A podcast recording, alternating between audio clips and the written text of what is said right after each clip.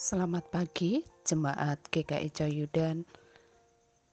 Apa kabar Bapak Ibu dan Saudara pada hari ini? Kita bersyukur karena pada hari ini pun kita masih tetap berada dalam keadaan yang sangat baik dalam pimpinan dan penyertaan Tuhan. Kita akan mengawali kehidupan kita pada hari ini dengan bersama-sama mendengarkan firman Tuhan, tapi sebelumnya mari kita berdoa.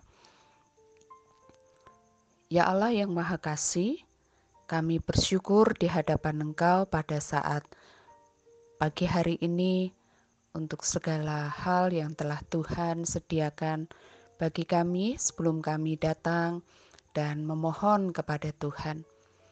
Terima kasih Bapa di surga untuk penyertaan yang kau anugerahkan kepada kami, bimbingan Tuhan di segala aktivitas yang akan kami lakukan pada hari ini khususnya. Tuhan Yesus saat ini kami mau bersama untuk mendengarkan apa yang hendak Engkau katakan kepada kami. Mampukan kami ya Allah untuk kami mendengarkan dengan sungguh-sungguh kami setia hidup di dalam firman-Mu dan firman-Mu terus berkuasa di dalam kehidupan kami. Bersabdalah kepada kami Bapa, karena kami bersedia untuk mendengarkannya dan bersedia untuk hidup di dalam kebenaran firman ini.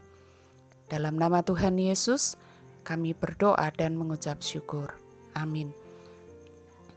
Bapak, Ibu, dan saudara yang dikasihi Tuhan, pada hari ini kita akan bersama-sama merenungkan firman Tuhan yang saya ambilkan dari Injil Yohanes pasalnya yang kelima ayat 1 sampai dengan ayatnya yang ke-9. Dan saya akan membacakan ayatnya yang ke-6 sampai dengan ayat yang ke-9 saja. Ketika Yesus melihat orang itu berbaring di situ, dan karena ia tahu bahwa ia telah lama dalam keadaan itu, berkatalah ia kepadanya, "Maukah engkau sembuh?" Jawab orang sakit itu kepadanya, "Tuhan, tidak ada orang yang menurunkan aku ke dalam kolam itu apabila airnya mulai goncang. Dan sementara aku menuju ke kolam itu, orang lain sudah turun mendahului aku. Kata Yesus kepadanya, "Bangunlah, angkatlah tilammu, dan berjalanlah." Dan pada saat itu juga sembuhlah orang itu, lalu ia mengangkat tilamnya dan berjalan.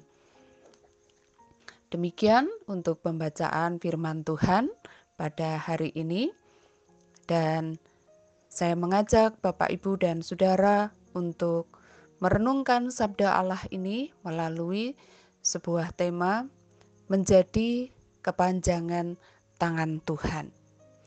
Bapak, Ibu, dan Saudara yang dikasihi Tuhan, hari ini bangsa kita merayakan ulang tahun yang ke-75. Dan ulang tahun saat ini berbeda dengan tahun-tahun sebelumnya. Tidak ada kemeriahan, tetapi dalam keprihatinan. Mungkin Bapak Ibu juga merasakan perbedaan yang sangat-sangat mencolok. Tidak ada biasanya tanggal 16 malam ada malam tirakatan, Sebelum-sebelumnya ada berbagai macam lomba, ada berbagai macam kegiatan, tetapi saat ini sama sekali tidak ada kegiatan karena sedang berada dalam kondisi yang memang tidak memungkinkan. Keprihatinan karena situasi dan kondisi bangsa saat ini. Banyak orang tetap bersyukur atas kemerdekaan bangsa ini. Banyak juga yang menyampaikan harapan, tidak sedikit yang menyampaikan keluhan, dan tidak sedikit juga yang menyampaikan tuntutan-tuntutannya. Banyak orang tetap bersyukur karena mereka melihat hal baik, sekalipun tidak semuanya baik. Ada juga yang menyampaikan keluhan karena yang terjadi mungkin tidak seperti yang mereka harapkan. Ada yang menyampaikan harapan karena masih memiliki keyakinan bahwa akan ada perubahan. Memang tidak bisa kita pungkiri bahwa peristiwa yang terjadi beberapa bulan ini membuat banyak orang juga putus asa, kehilangan pengharapan, tidak tahu lagi mau bekerja apa, tidak tahu lagi bagaimana kehidupan di hari-hari ke depan. Harapan-harapan yang pada awalnya masih ada berangsur-angsur luntur, bahkan mungkin juga ada yang sama sekali tidak memiliki pengharapan. Sama seperti yang terjadi pada orang yang sudah 38 tahun lamanya sakit yang berharap bisa sembuh dengan cara dia masuk ke kolam Bethesda setelah airnya goncang. Di awal-awal pastilah ada harapan besar. Tetapi saat dia menanti lama, selalu dia kalah dengan orang lain untuk masuk ke kolam. Tidak ada lagi harapan. Yang ada adalah keputusasaan. Ketika Tuhan Yesus bertemu dengan orang itu, Tuhan berkata, "Maukah engkau sembuh?" Bapak, ibu, dan saudara yang dikasihi Tuhan, mungkin kita berpikir, pertanyaan Tuhan ini apakah pertanyaan yang memerlukan jawaban? Orang yang sakit, ya pastinya ingin sembuh tetapi pertanyaan ini adalah sebuah pertanyaan yang penting, mengingat orang itu sudah lama berada dalam kondisi sakit. Apakah dia masih memiliki harapan untuk sembuh? Apakah dia masih memiliki keinginan atau sembuh? Dan apa jawaban orang itu, Bapak, Ibu, dan saudara? Dia berkata, Tuhan, tidak ada orang yang menurunkan aku ke dalam kolam itu apabila airnya mulai goncang. Dan sementara aku menuju ke kolam itu, orang lain sudah turun mendahului aku. Seolah dia mau berkata, "Tuhan, tidak ada yang bisa diharapkan karena tidak ada lagi yang bisa dia lakukan." Dia mau berkata, segala usahanya tidak ada artinya lagi. Sekuat apa pun berusaha, tetap saja kalah dengan yang lain. Dan itu berarti masalahnya tidak teratasi. Mungkin saja sakitnya itu bisa sembuh. Tetapi jika ada orang yang menolongnya, namun kenyataannya tidak ada orang yang menolong dia untuk memasukkan dia ke dalam kolam itu setelah air itu digoncangkan. Nah, Bapak, Ibu, dan saudara yang dikasihi Tuhan, Tuhan Yesus hadir menjadi penolong bagi orang yang sakit itu. Tuhan Yesus membangkitkan pengharapan yang sudah mati. Tuhan memberikan kesembuhan bagi orang itu.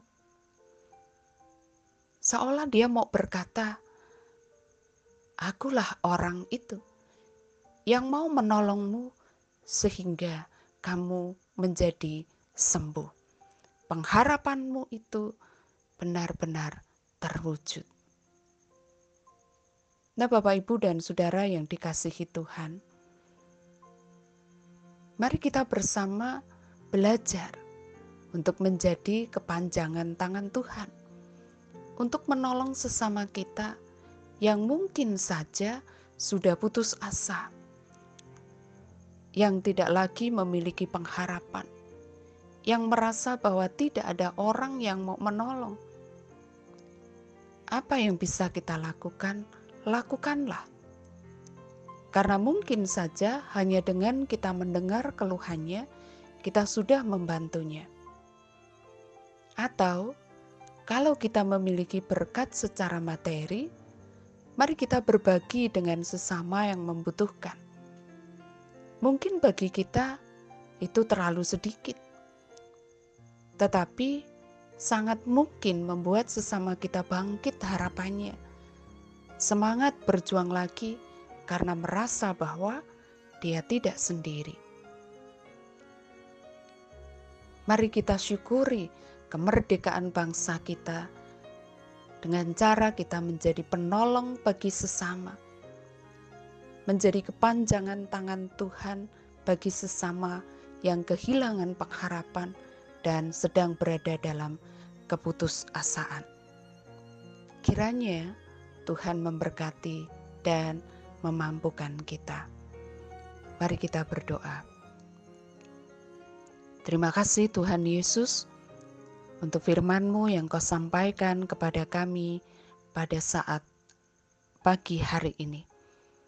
Terima kasih Bapa untuk kemerdekaan bagi bangsa kami dan kami terus berdoa bagi bangsa ini dengan segala hal yang saat ini sedang terjadi dan setiap orang yang sedang berjuang untuk membawa pemulihan bagi bangsa ini. Kiranya Tuhan memberkati dan menyertai. Terima kasih karena Engkau juga memanggil kami untuk kami menjadi kepanjangan tangan Tuhan. Kami percaya bahwa Engkau memperlengkapi kami. Kiranya kami boleh menjadi penolong bagi sesama kami.